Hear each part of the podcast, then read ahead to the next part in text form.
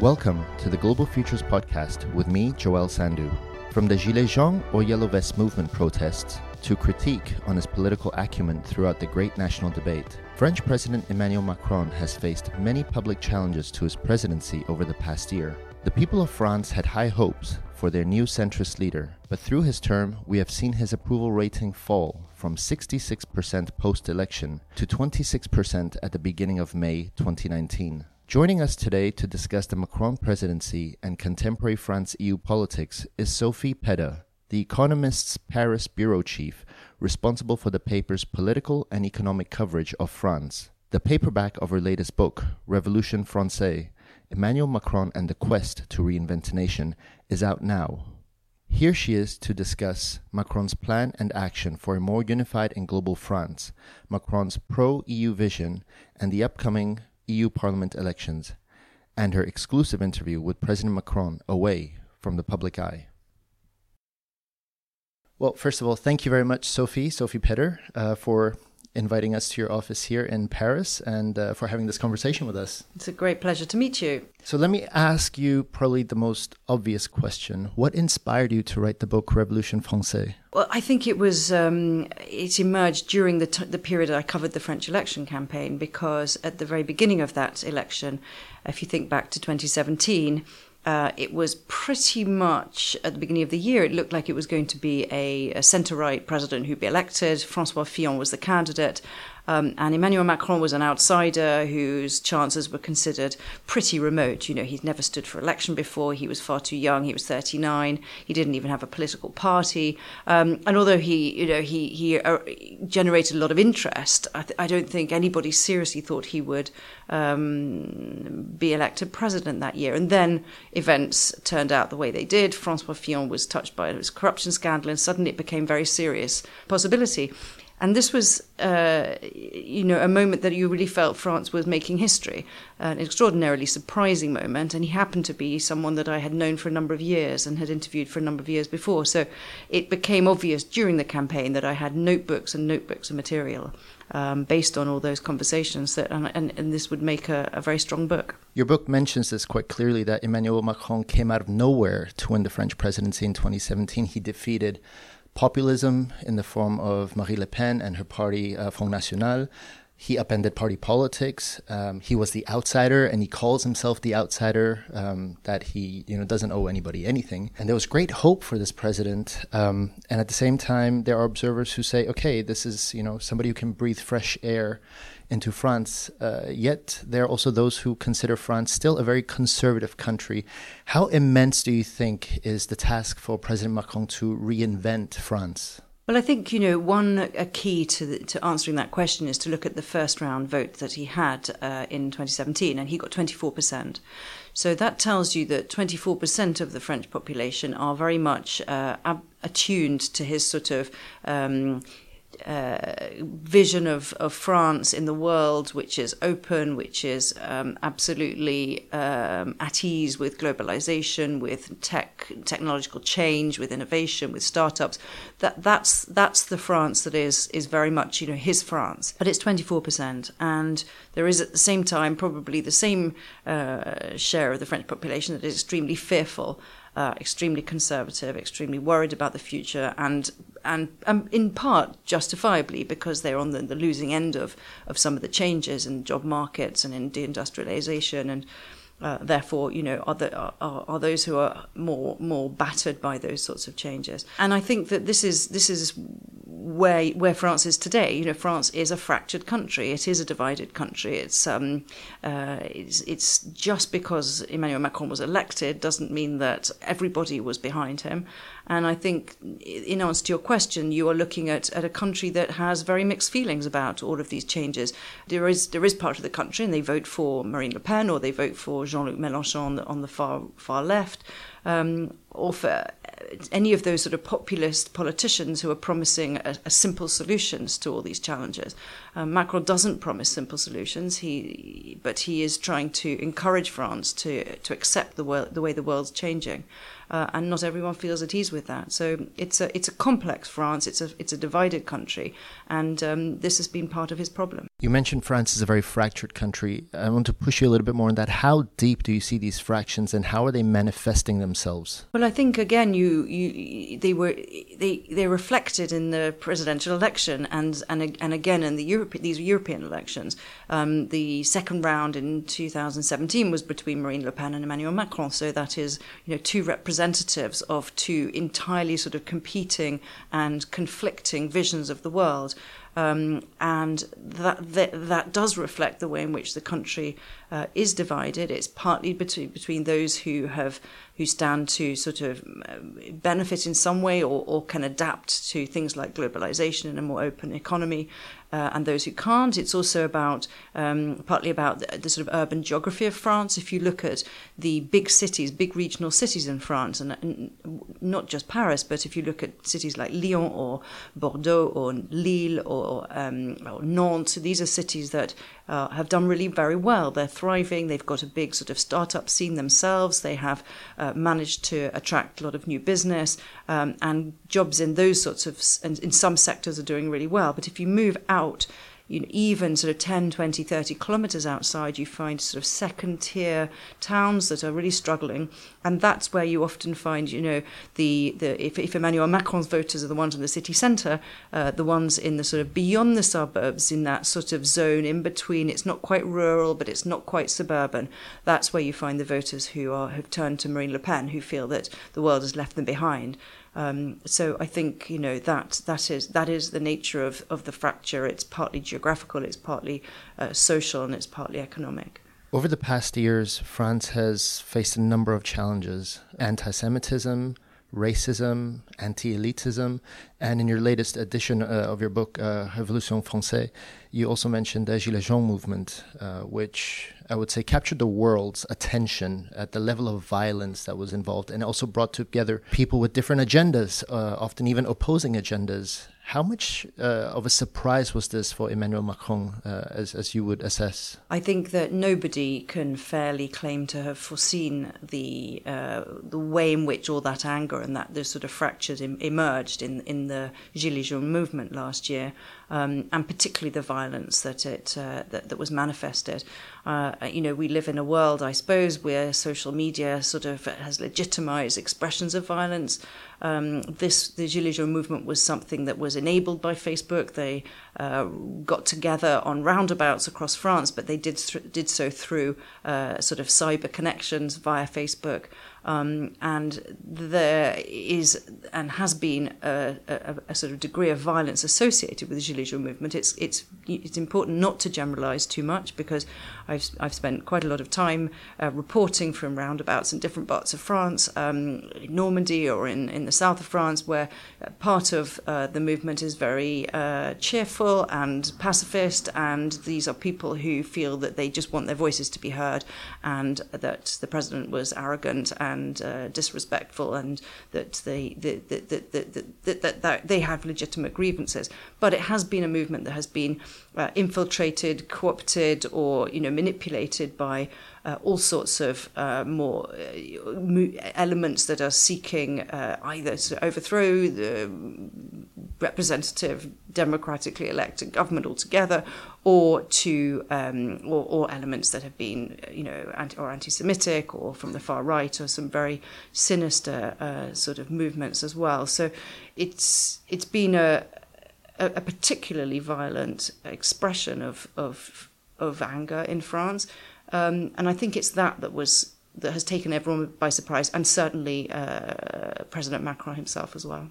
You've covered French politics for quite some time. Did it capture? Did it capture your attention in such a way? Did it catch you? Like, were you surprised? Yes, I, I, again, you know, I, I when I was updating my book for the paperback edition, I wanted to go back and look, you know, and try and be very honest. What did I foresee and what did I not foresee? And you know, there were there are lines that I quote again in the foreword to the paperback saying, you know, yes, I was talking about the fact that Macron had a problem speaking to those who felt left behind by globalization, people who do not want to talk the, the sort of language of, of tech and startup and, and feel that that has nothing to do with their lives and that, that that was a real risk and a danger for him.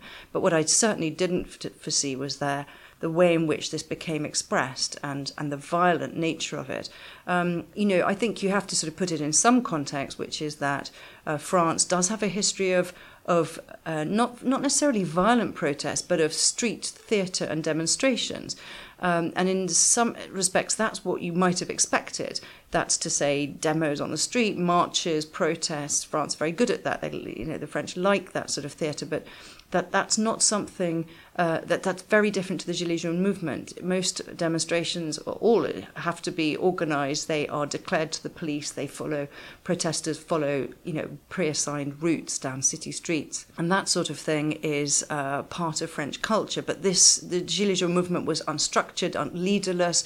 Uh, right at the beginning, nobody kn- knew who to talk to. The prime minister at one point wanted to invite them to speak, and there was no one who was prepared to turn up to a meeting um, because they didn't want to have have a leader, and it, it that made it very different, diff, difficult to deal with, but also very different. So, no, I don't think um, I I certainly wouldn't claim to have foreseen ni- neither the degree of violence of the of the anger nor the sort of the sort of way in which it was manifested in this extremely unusual uh, an almost unprecedented form of social social movement. You mentioned theater. Uh, I want to talk about the great national debate, which uh, President Macron engaged himself with with uh, the French public. Some people say, you know, this was a move that he used to appease the protesters. Uh, Mr. Mélenchon called it masquerade, a theater.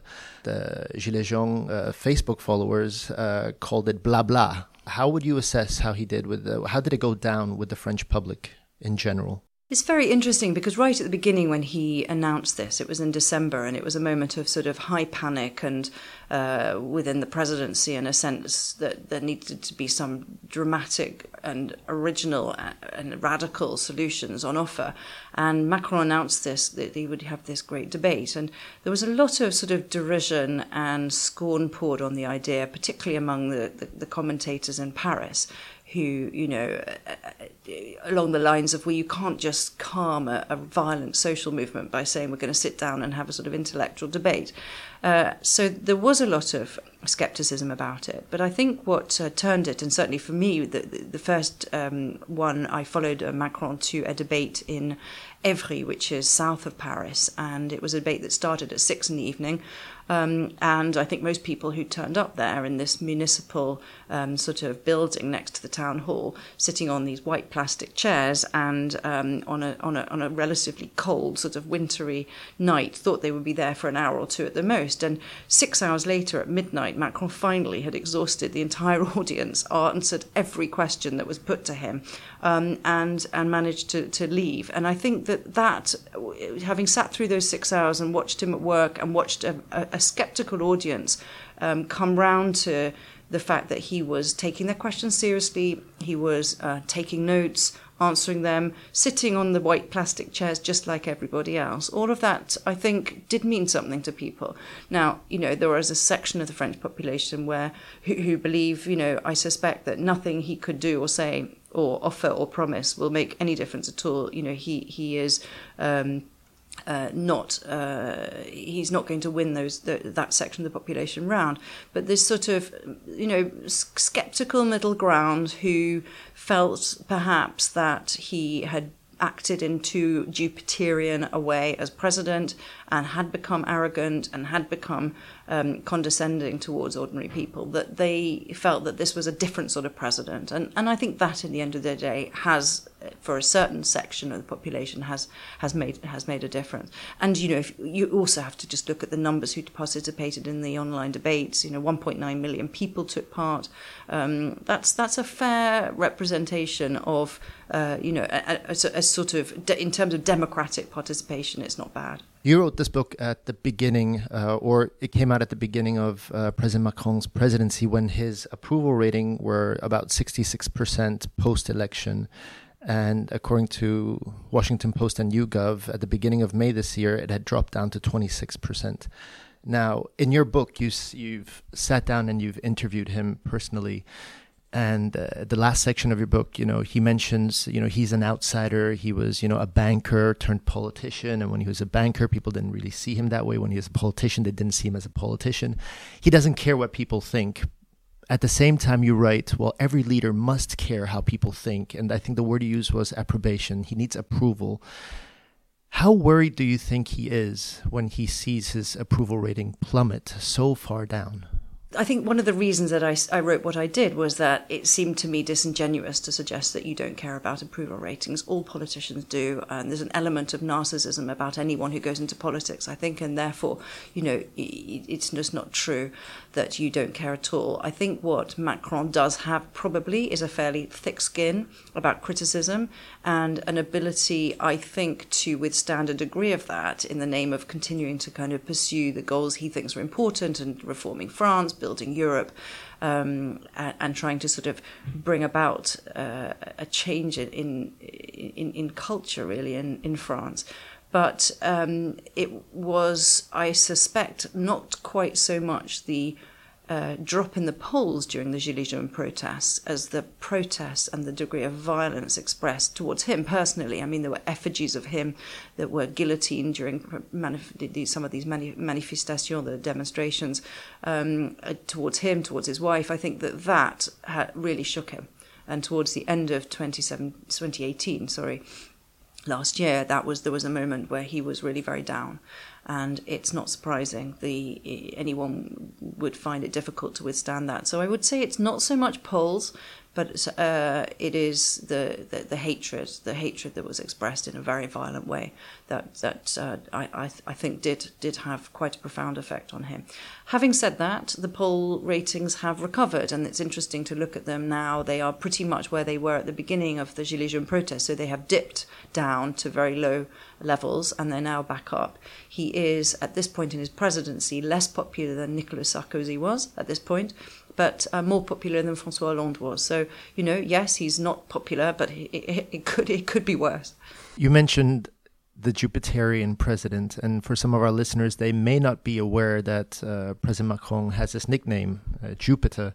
Can you tell us a little bit about this name, where it comes from, what does it mean, and how it got stuck to him? Well, it's interesting because he him, he never used the term to refer to himself. He referred to it as a, in a sort of theoretical way when he was uh, not uh, elected president. He was not even a candidate at the time. He was really talking about uh, sort of concepts of the presidency under the Fifth Republic in France and how different people uh, might embody that. And he was referring to uh, the presidency of Francois Hollande as being the normal presidency. That's the way Francois Hollande wanted to be seen, a normal president. He wanted to normalize it, not to sort of sit there on a throne and govern from above, but to uh, be, you know, maybe almost more like a sort of Scandinavian sort of leader, a normal sort of guy. Um, presiding over France, something that sits slightly oddly with the with the institution itself because it is a very centralizing, extremely powerful presidency. Um, Macron at the time wanted compared that to what he called a Jupiterian presidency. So that would be someone who tried to embody the nation more sort of de Gaulle like in, in, in style and in, in govern in the way of governing. Um, and that's that's something that he was ref- he referred to in a, in in a positive sense. You know, that's the way he thought the French wanted their president to be. Anyway, after he was elected, that term stuck, and Jupiter has become a term of abuse um, uh, and and a sort of for- way of mocking what became a an ex- to some minds an excessively sort of monarchical way of occupying the the, the democratic uh, presidency. Let's talk about Europe and France in Europe. Now, in early March, uh, President Macron gave his European Renaissance speech and also ideas about how he envisions reforms for, for the European Union. What are the underlying ideas behind this vision, and where do you think he sees France within this vision? I think, you know, you have to go back to um, some very sort of profound, I think, uh, pro European convictions that Macron holds. He feels very strongly that France uh, alone and any European country alone can't uh, stand up uh, in the world to the forces of rising China, of, of uh, the, the US, particularly the US in a position of some of, of geostrategic retreat um, from Europe, that Europe needs to be able to stand up for itself. And in order to do that, each country needs to cede some form of sovereignty to Europe um, in order to give Europe a chance of uh, protecting its values, uh, projecting those uh, values, and, and defending its interests and that that I think is is he, he believes very very powerfully and very strongly that France can't do this alone and that no other country can either. That's the sort of underlying vision.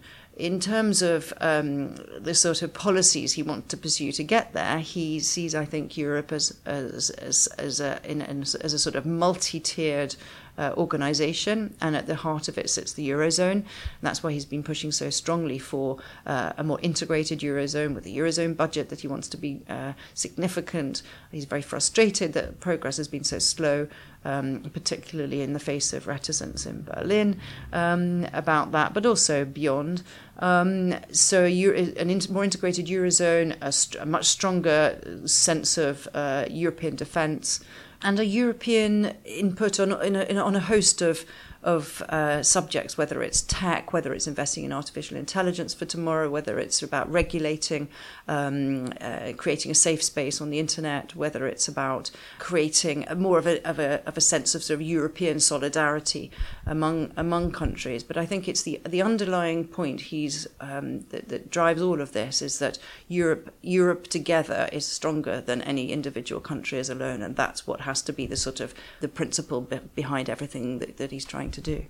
In a sense, you're already answering the question that's about to come up, but I have to ask about Brexit. Um, what impact has Brexit had on his vision of Europe? Because also within the speech on European Renaissance, he mentions let Brexit be a lesson for all of us. You know, he um, has always said that he regretted Brexit, but he respected the vote. Um, he is perceived, I think, in the UK as being um, particularly taking a particularly hardline position about Brexit because he said that he is prepared to uh, accept that Brexit might happen under a no deal scenario, which w- would be very bad news for France, but even worse news for the UK. Um, and he that's why he's taken this uh, particularly tough line over granting an extension. He had wanted uh, an even shorter extension, and he, he agreed to the extension up to up till uh, October uh, against his sort of preferences. Um, I think that what Macron, what motivates that position is, is, is there are various reasons. Part of it is precisely um, for domestic political reasons that he does want to dis- to try and show those who argue for Brexit, which in the past, uh, if you take Marine Le Pen's position in the past, she's argued for uh, a, referendum on French membership. She doesn't do she doesn't ask, argue for that anymore, but there's still you know that it's I think it's important for Macron to show for French domestic reasons that there isn't a you know you're you're you're you're worse off out of the European Union than you would be within. But I think you know that there is actually a much more fundamental reason for what for the position he's taken, and that's that he does have these ambitions for Europe. He does have uh, projects he's trying to pursue, and he's you know with mixed success. And there, I think he feels that having the UK inside is just draining on energy, on resources, on time for his ministers and his advisors and those of the other 27. And that this is a, a constant uh, distraction from his ability to get on with his, his, his ambitions. So it's not that UK, I don't think it's because he thinks the UK is going to be obstructive or difficult that while it's, you know, negotiating Brexit, but still in the EU, but that the very presence of the UK um, and this unresolved question of Brexit is just uh, a distraction from, from his ambitions. I want to pull out from France and Europe and talk about France within the global stage before coming back to your book. France obviously has to deal within the international economy. President Macron had invited uh, the US President Donald Trump to a state visit with, you know, full guard ceremony and everything in 2018 in January, he also, you know, fired the pistol by going to China, visiting President Xi Jinping, and also gifting him a special horse from the French cavalry. So he's really doing this charm offensive. At the same time, he, his country, you know, Macron, or for that matter, France, has to compete with these two global superpowers, economic powers. What do you think are some of the big challenges uh, for the president when having to compete with, you know, the U.S. and China? Well, I think he would. Uh, his his answer would be that it's not France, it's Europe that needs to be uh, a sort of set set itself up necessarily in some respects as a competitor, but also just um, as a, a, a way of uh, defending the values that Europe Europe uh, holds dear, and that those in China or the US um, may may not. So I don't think he sees it as a as a purely French question. It's a it's for him. I I, I would say a, a European question. In terms of his relationship with, I mean, if you take Donald Trump's a good example. Uh, again, you know, Macron is someone who's very good at establishing bilateral relations uh, on the whole, and people uh, come out of meetings with him on often kind of under a, a, a quite unusual sort of charm. Uh, and I think he thought that that was working on Donald Trump in the uh, in the, those early meetings. Well, he considered both of them as outsiders winning presidencies. In right? a way, yes. And he told me in one of the interviews I did for my book, he told me that he, you know, I, I, I like Donald Trump. He, felt that there was something he could relate to in their in their uh, paths to power, I suppose. But um, the hopes that he'd had that that kind of relationship, he might be able to persuade Donald Trump to move on some issues have been pretty much dashed on almost all subjects. I mean, from climate, uh, the Paris Climate Agreement to the Iran nuclear deal, uh, it's been a, a, series of disappointments. I think that if you were to ask um, his advisors or Macron himself now, they would say, well, they're not going to give up trying. But I think that their ambitions have had to be scaled, been, to be scaled back quite dramatically in terms of what they can actually hope to achieve. I, I think that it's the ambitions and the his hopes for um, being able to convince or push or nudge certain other world leaders in, in his direction have just had to be scaled back. Penultimate question, and I find this extremely interesting. At the end of your book, you sit down for an exclusive interview with President Macron to discuss the beginning of his presidency. And the chapter begins with a quote from Niccolo Machiavelli and the quote from his book, The Prince. And I quote Everyone sees what you appear to be few experience what you really are. And I have to ask you, Sophie, what was President Macron like off the camera and in person, and what surprised you the most about the man? You know, one of the words that comes to mind often when I when I've been, you know, tr- thinking about the, the, the character, the personality, the sort of person that Emmanuel Macron is, is um, inscrutable. You know, he really has, I think, developed around him a almost a sort of outer outer shell. He is outwardly extremely charming, um, unusual as a politician to interview. A lot of politicians um, give you the impression sometimes that you're wasting your, their time um, and that they'd rather be somewhere else. Uh, he doesn't do that, and it's um, very common for anyone who's, who's who's done an interview that he engages in questions. He thinks about the questions.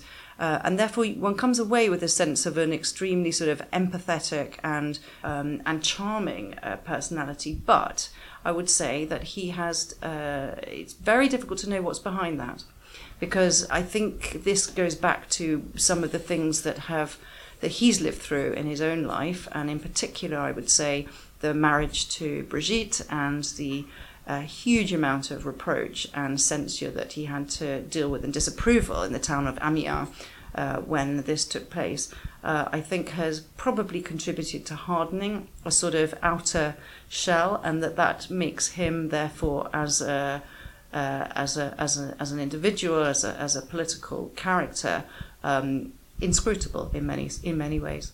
I go back to the first question. I'll end with this one um, because our time is almost up. You've covered French politics, French economy for a long time, and now you've written this wonderful book, which is uh, highly recommendable to read. When you finished this book and you closed it, what was the thought that went through your head?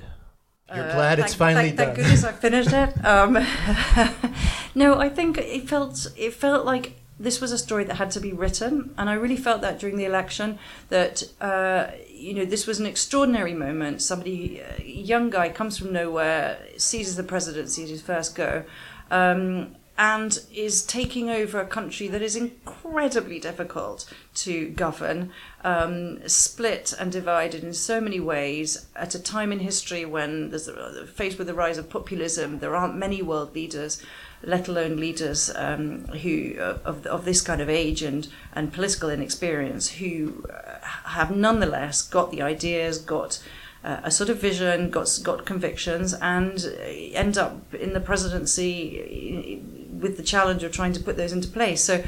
I think I felt yes, um, obviously relief, uh, but also that this really is a story that um, that had to be told, and um, you, you, know you couldn't, you really couldn't have made it up. Well, I'm glad you told the story. And to our Global Futures podcast listeners, I was talking to Sophie Pedder. Her book is out now, Revolution Française, Emmanuel Macron and the Quest to Reinvent a Nation.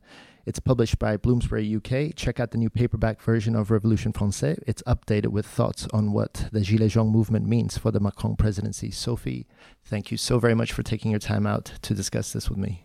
It's been an absolute pleasure talking to you. Thank you.